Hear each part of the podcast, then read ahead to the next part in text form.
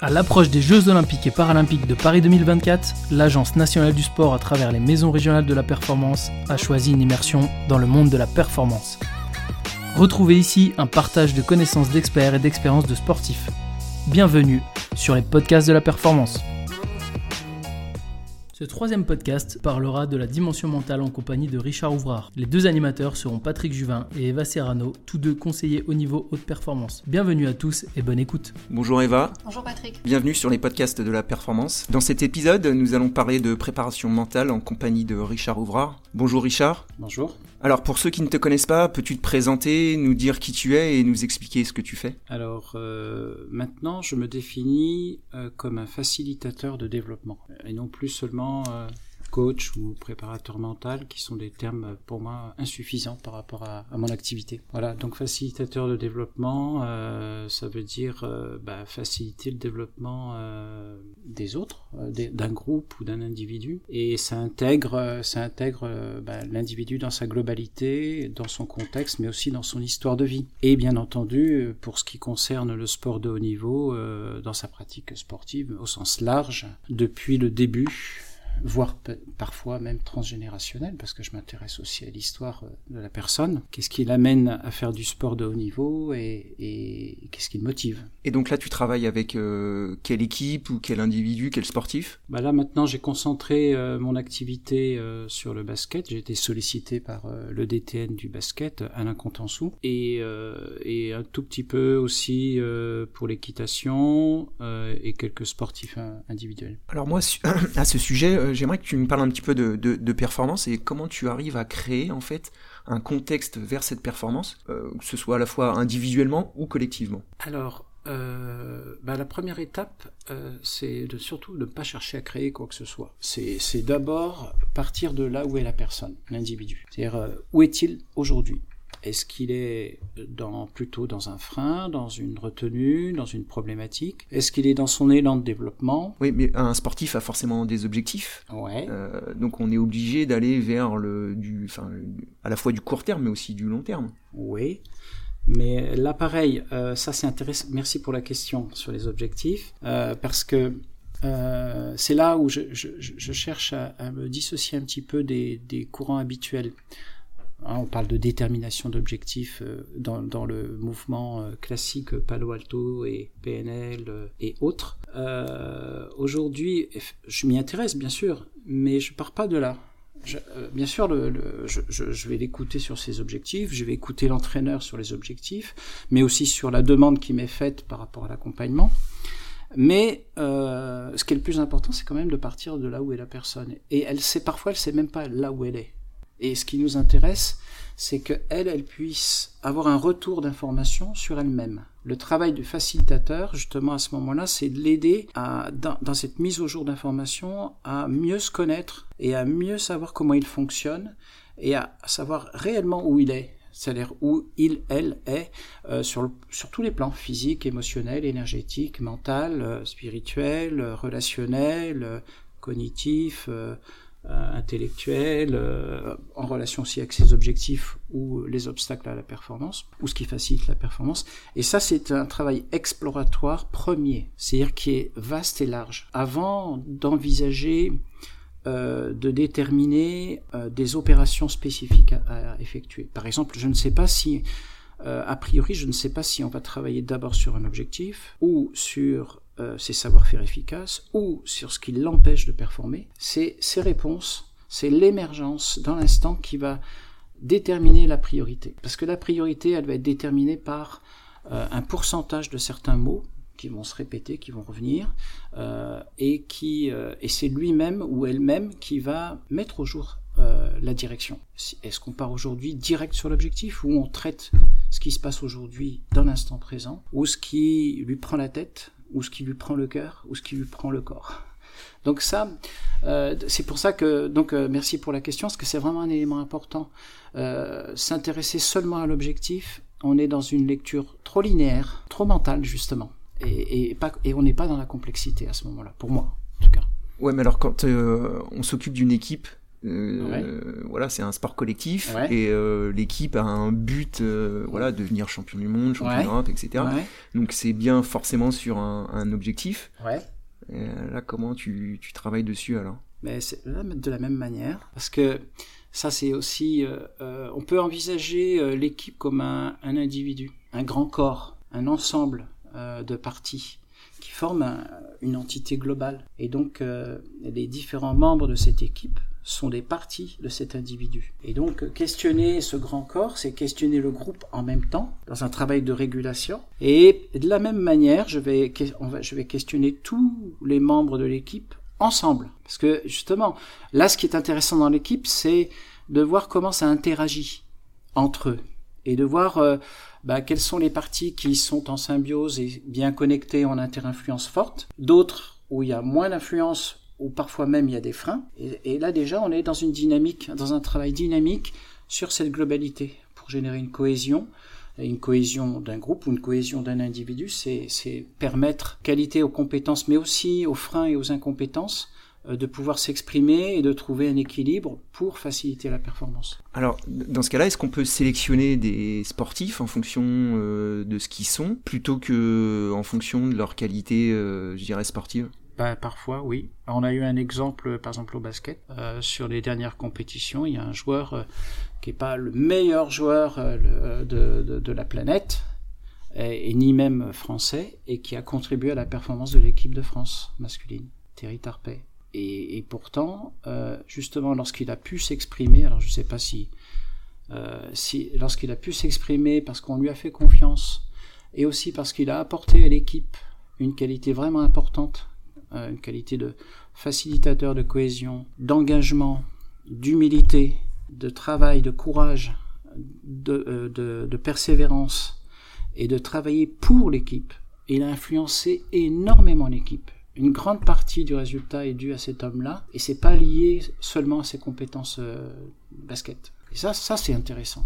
Et donc parfois le choix d'un entraîneur n'est pas le choix du meilleur joueur. Parce que parfois le choix de certains meilleurs joueurs ça peut être un handicap pour une équipe. Donc du coup, là on rentre, euh, on, rentre dans une approche complexe, euh, plus riche et plus complexe de, la dynamique d'un groupe. Et là, ça devient très très intéressant pour l'entraîneur, pour l'ensemble, euh, mais aussi pour les joueurs, parce que du coup, les joueurs qui voient ça, qui vivent cette expérience-là, commencent à se poser des questions, à dire mais oui, mais lui, il a été sélectionné, pourquoi pas moi?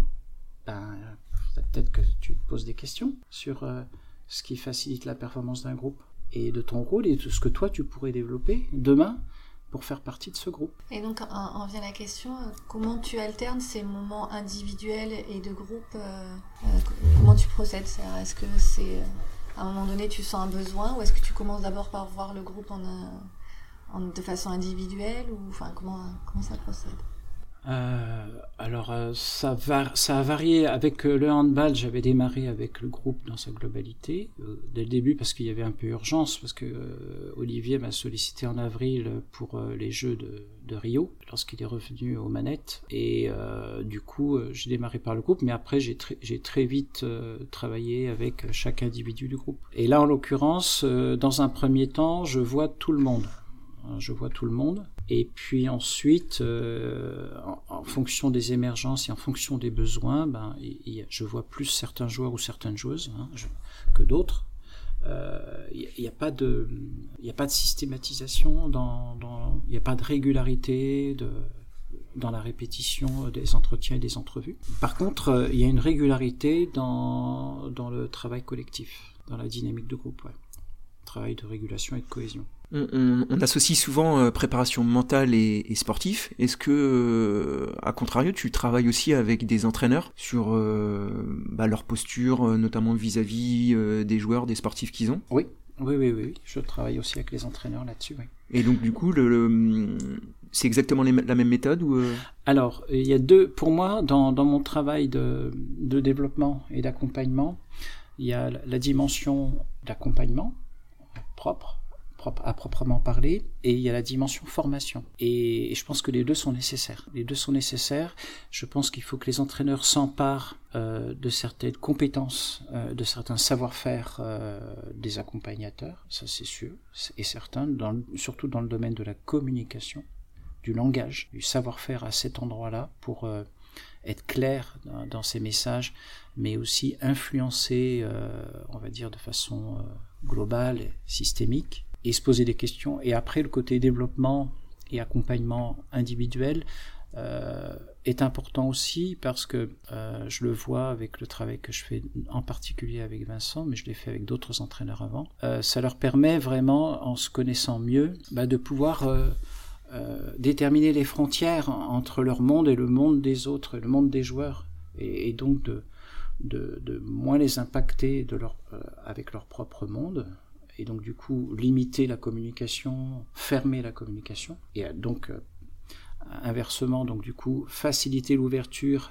et, les échanges et la confiance réciproque hein, partagée euh, dans les échanges. Euh, ça, ça me paraît important parce que du coup l'entraîneur va pouvoir aussi non seulement dans la relation individuelle ou de groupe influencer de façon constructive et positive la performance. Pour moi, c'est, ça me paraît capital que les entraîneurs, les entraîneurs du futur, et je pense aussi dans la formation de l'entraîneur, euh, euh, doit être intégré ces savoir-faire euh, relationnels et aussi une connaissance de soi. Tu m'as témoigné que le, groupe handball, sur leur fin de... Oui. Elles étaient bah autonomes, elles, avaient presque plus besoin de toi.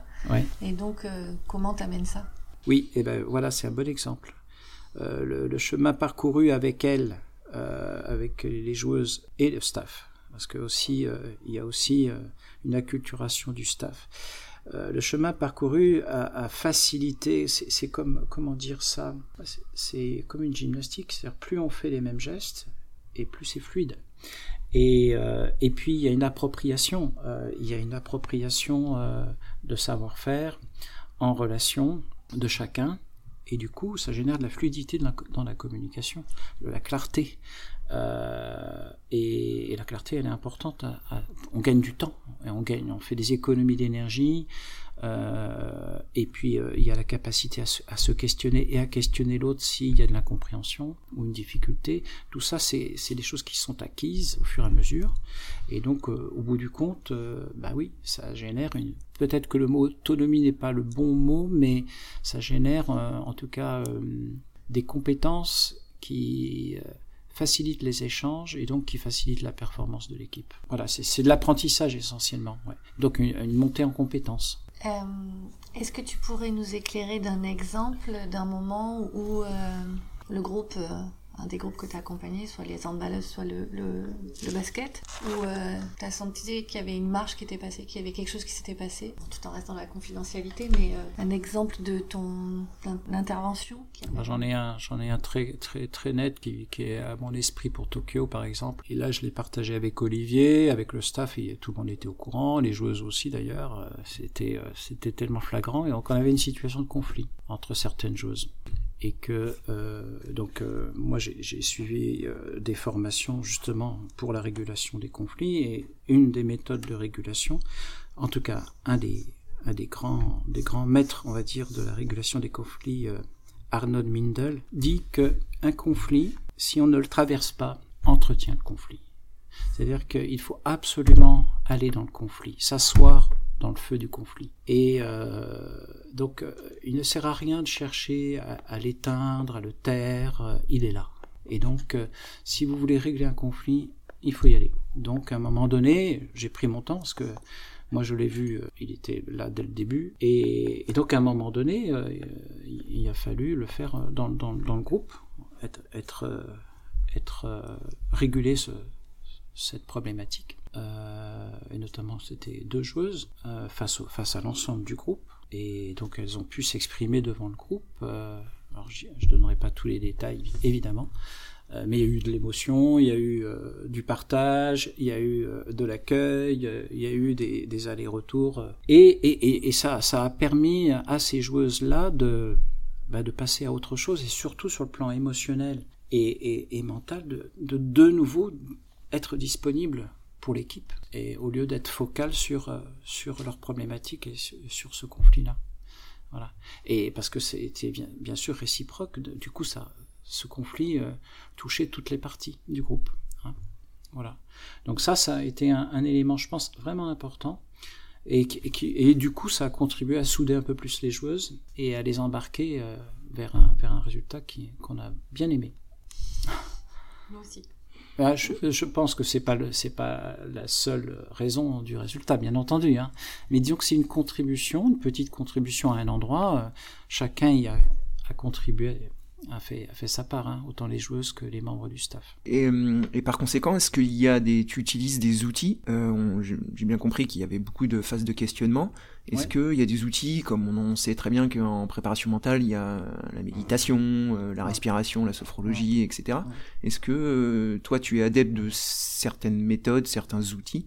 Alors, je, suis fan d'un outil important pour moi, euh, mais, mais par contre, euh, comme euh, tu, as, tu, as, pu peut-être l'entendre, j'ai un parcours où j'ai appris différentes méthodes depuis que je travaille, depuis 40 ans, que ce soit la PNL, l'analyse transactionnelle, l'hypnose, euh, euh, certaines techniques euh, alternatives de Palo Alto, le, travail sur l'hygiène relationnelle de Salomé, enfin, il y, en a, y une ribambelle, le process work, et il y a surtout le clean language et la modélisation symbolique aussi. Et ce qui m'intéresse par rapport aux outils, comme je l'ai dit juste au début de l'entretien, ce qui m'intéresse, c'est partir de là où est l'autre. C'est-à-dire que la méthode que je vais utiliser sera en fonction de là où est la personne et de, ses besoins. Et euh, néanmoins, la méthode du clean language, par exemple, de David Grove, qui est d'origine, euh, qui était, il est décédé, d'origine néo-zélandaise, mais aussi maori. Pour moi, c'est important de, de préciser ça. C'est parce qu'il y a une approche liée à sa culture, qui est une approche qui est hors cadre on va dire, cognitive, c'est-à-dire qui, une approche qui relie le corps et la tête, et euh, qui se rapproche d'ailleurs de, techniques hypnotiques, et qui permet, à travers des questions très simples et très ouvertes, justement de, ne pas trop être invasif sur, euh, sur, euh, sur l'individu, et donc de pouvoir répertorier les informations essentielles de, de la personne. Donc ça, c'est vraiment un outil majeur que j'utilise pratiquement systématiquement parce que il est à contre-culture. Tu as des moments donc d'interaction pour aller creuser avec l'individu ou avec le groupe et tu as des moments d'observation. Hmm. Qu'est-ce que tu observes à ce moment-là? Euh, ben, J'observe euh, les, gestes, les attitudes, les regards, euh, tout. tout. tout. le comportement corporel. parfois aussi, bien sûr, les conversations. Quand je suis admis à, écouter ou quand c'est ouvert, ouvert aux autres. Et, euh, et c'est là où, voilà, c'est quand j'ai dit tout à l'heure que quand j'entre en, sélection, dans une sélection, euh, du début de la campagne jusqu'à la fin, je travaille. C'est-à-dire que même quand je ne suis pas en entretien. Hein. donc j'observe tout, tout toutes les attitudes et, et, tout ce qui se répète aussi. Tout ce qui est exceptionnel et tout ce qui est routinier et, ce qui, et qui se répète. Et j'essaye de mettre, comme dans le langage, de mettre au jour et de retenir ce, qui est clé et singulier. Le singulier est un mot singulier est un mot clé aussi.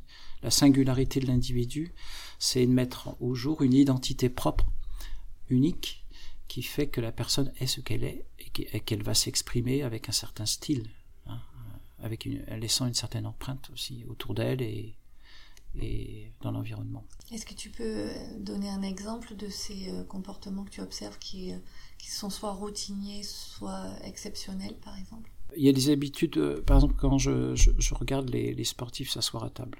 Voilà. Il y en a qui s'assoient toujours au même endroit.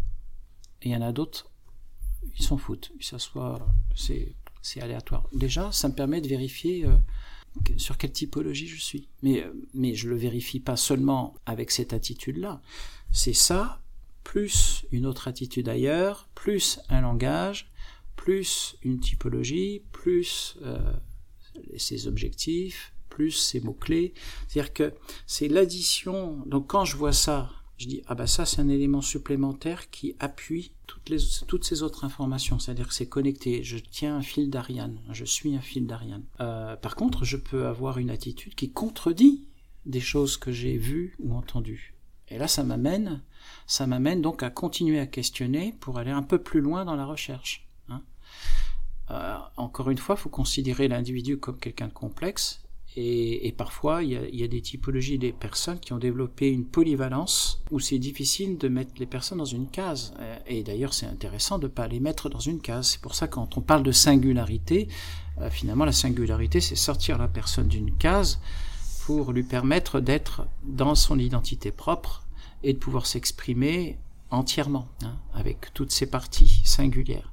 Comment tu différencies un accompagnement d'un adulte, d'un enfant, enfin d'un mineur en tout cas? C'est pareil là, c'est euh, variable en fonction. Alors ça dépend de quel âge, à partir de quel âge. Plus l'enfant est jeune et plus on, est. Enfin moi je, je, je, crois, en tout cas j'ai vérifié qu'on est dans dans une approche immédiate dans la complexité de l'individu, euh, à travers le corps, à travers les émotions, à travers les perceptions. Il y a moins de barrières, moins de filtres. Voilà. C'est assez direct. Euh, et plus on avance en âge, et notamment à partir de la puberté et l'adolescence, et, plus donc il y a des éléments qui viennent s'emparer euh, des éléments. Alors je peux pas, je peux vais pas rentrer dans, la, dans le détail, mais qui viennent s'emparer de euh, des comportements, c'est-à-dire bah, justement tout, tout, toute la dynamique intellectuelle, cognitive. Euh, de, de, notre vie hein, et l'éducation euh, s'empare de, de l'individu. Et du coup, bah, il y a à la fois le langage qui facilite la communication, mais aussi qui fait obstacle à la communication. Donc, euh, entre l'enfant et l'adulte, moi, je travaille plus rapidement avec le corps, avec des métaphores, avec l'inconscient, enfin, la relation conscient-inconscient avec les jeunes, euh, ça va très vite. Et avec les adultes, ben, je suis, je suis obligé de passer d'abord par la cognition, par le langage, pour ensuite aller vers le corps. C'est à peu près ça. Et avec les ados qui sont entre les deux Eh ben, ça dépend, ça dépend de la typologie. On a des ados qui sont très cérébrales. Donc à ce moment-là, je démarre par la tête. Mais parfois, quand ils sont en difficulté, ben, je démarre par le corps. Et parce que c'est un paradoxe aussi. C'est cette inversion. Euh, D'ailleurs, ça nous est tous arrivé. Euh, on voit bien que, enfin, moi, je le, vis aussi. Hein. Des fois, je, bascule à l'opposé de, qui je suis quand je suis en stress ou fatigué et c'est intéressant quand même ce, fait, non? C'est quand même euh, intéressant. Donc voilà, donc voilà, l'adolescent, euh, en fonction de là où il est, toujours pareil. Moi, j'ai une petite question sur les émotions. Est-ce que euh, on peut choisir son état interne, euh, c'est-à-dire dans une situation bien précise, euh, par exemple me sentir fort avant une compète, et puis si je reprends le basket, j'ai un lancer franc, et eh ben plutôt être calme, posé à un moment donné. Est-ce qu'on peut switcher d'un état à l'autre Oui, et ça peut même, ça peut même être entraîné, ça, comme on entraîne un geste technique bien sûr, mais ce sera entraîné avec euh, les paramètres propres à l'individu et non pas une recette. C'est-à-dire que la relaxation, ça marche pas seulement ça, et la visualisation non plus, ça marche pas si c'est pas euh, inscrit dans la singularité de l'individu. Ça ne fonctionnera pas. C'est pour ça que pour moi, la préparation mentale qui utilise des outils systématiques comme visualisation, relaxation ou respiration, pour préparer par exemple un lancer franc, ça ne fonctionne pas. Ce qui fonctionne, c'est mettre au jour la singularité de la personne, comment elle est quand elle est, quand elle est dans les conditions de réussir, elle-même, et ce ne sera pas la même chose que son voisin. Donc ça, ça c'est intéressant. Et ça, ça marche pour créer les conditions. Donc, euh, euh donc travailler sur la sphère émotionnelle, on peut lui travailler de plusieurs façons, à la fois en, part, en grâce à la mise au jour de, des paramètres et des points clés singuliers de la personne euh, sur les conditions de sa perf, et ensuite, en parallèle aussi, sur comment elle gère ses émotions en phase de stress, ou comment elle se prépare de façon positive quand elle réussit avec des émotions euh, relié à l'efficacité. Et on arrive à travailler euh, sur le stress, alors que, enfin, à l'entraînement, alors que le stress n'est pas le même en compétition. Oui, le stress n'est pas le même en compétition, bien entendu. Et donc, il faut créer les conditions aussi de l'entraînement comme en compétition. C'est-à-dire que ça aussi, c'est que les conditions de la compétition et les conditions d'entraînement ne sont pas les mêmes. Et donc quand je suis à l'entraînement, il se passe certaines choses. Quand je suis en compétition, il se passe certaines choses. Mais il faut les questionner. Et donc il faut travailler avec, avec ces conditions, avec ce contexte-là. Mais euh, encore une fois, euh, quand je réponds, c'est un peu simplifié mes réponses, hein. c'est voire simpliste, même si ça peut paraître j'intègre peut-être plus d'éléments de, complexité, mais euh, mon langage, il est simplifié quand même, parce que s'intéresser à la complexité, ça réclame du temps. Voilà. Merci d'avoir écouté ce podcast. Merci Richard. Merci à tous. Ce podcast vous a été présenté par deux conseillers au niveau de performance, Eva Serrano de l'Agence nationale du sport et Patrick Juvin de la Maison régionale de la performance du CREPS Centre-Val de Loire. Montage Stéphane Germain.